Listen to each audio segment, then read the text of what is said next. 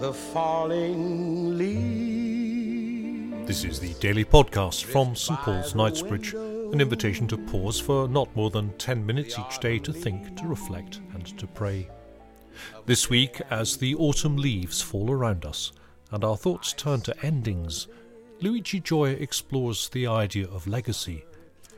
Today, through the prisms of personality, style, and character. I used.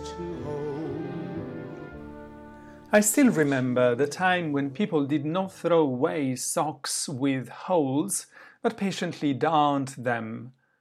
I used to love those darned socks. Their history and appeal made me prefer them to new fancy ones. Let us imagine for a moment that I love a pair of socks so much that I keep darning them for years to the point that in the end nothing of the initial wool they're made of remains. Are they still the same pair of socks? Materially, of course, not.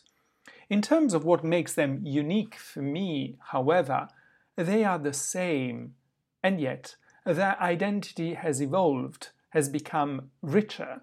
They carry a unique set of memories and evoke feelings which explain why I have a deeper emotional bond with them. In his book, The Force of Character and the Lasting of Life, James Hillman uses this example to illustrate a well known aspect of our human physiology, namely that basically the whole of the material we are made of is replaced every seven to ten years even though we remain the same person. The persistence of our identity is not a question of external shape as with socks.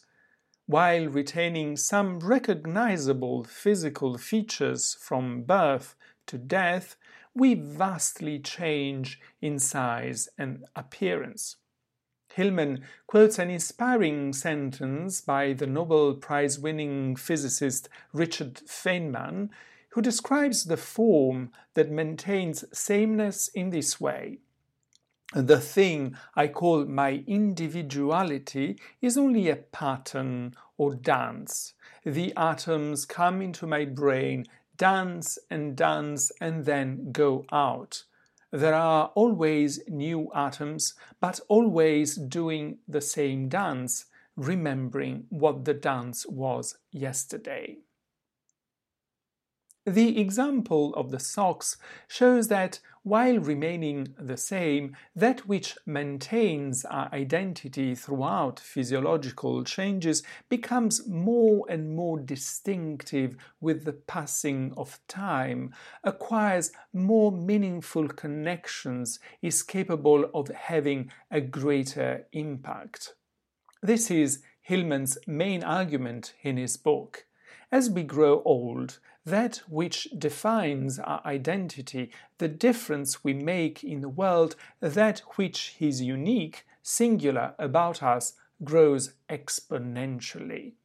As we get older, we acquire an ever greater ability to have an influence thanks to what somehow frivolously I called style in my previous reflection. Impact and therefore legacy is a question of style, or more precisely, of character. The meaning of character I have in mind here is not simply this mixture of partly innate and partly acquired dispositions which has been incessantly classified, whether we are introverts or extroverts, intuitive or observant, thinking or feeling, judging or prospecting, assertive, or turbulent. The various combinations resulting from this categorization are fascinating and can help us understand ourselves better and interact more fruitfully with others.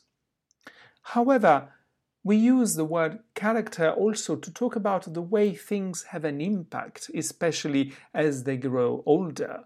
When I say of a wine that it has character, I mean that its feel is instantly identifiable, has unique personality and complex flavors, that remain in our mouth long after we have drunk the wine. The combination created by grape variety, terroir, climate, and winemaking techniques is such that it produces something noticeable which startles and is memorable. The interesting thing about this aspect of character is that it cannot be easily described in words, hence the fanciful variety of images used by sommeliers to describe wines. The more distinctive a character grows, the more it appeals to the imagination and becomes unforgettable. Even when I have to resign myself to throw away a pair of old socks, their character, that is, all the images they evoke in me, remains.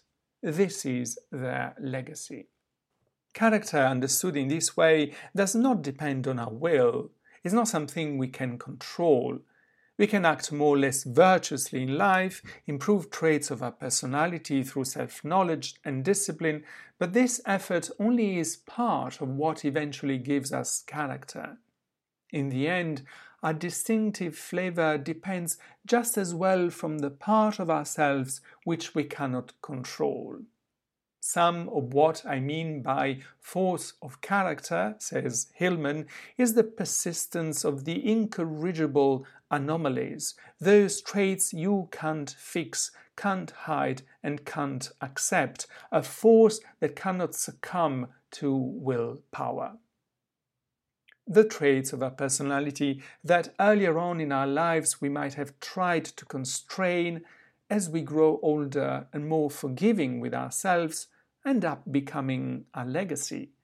Whenever I think to the people I have loved and are now gone, what comes to my mind first is their eccentricity, their oddities, their imperfections, just that which explains my old attraction to darned socks.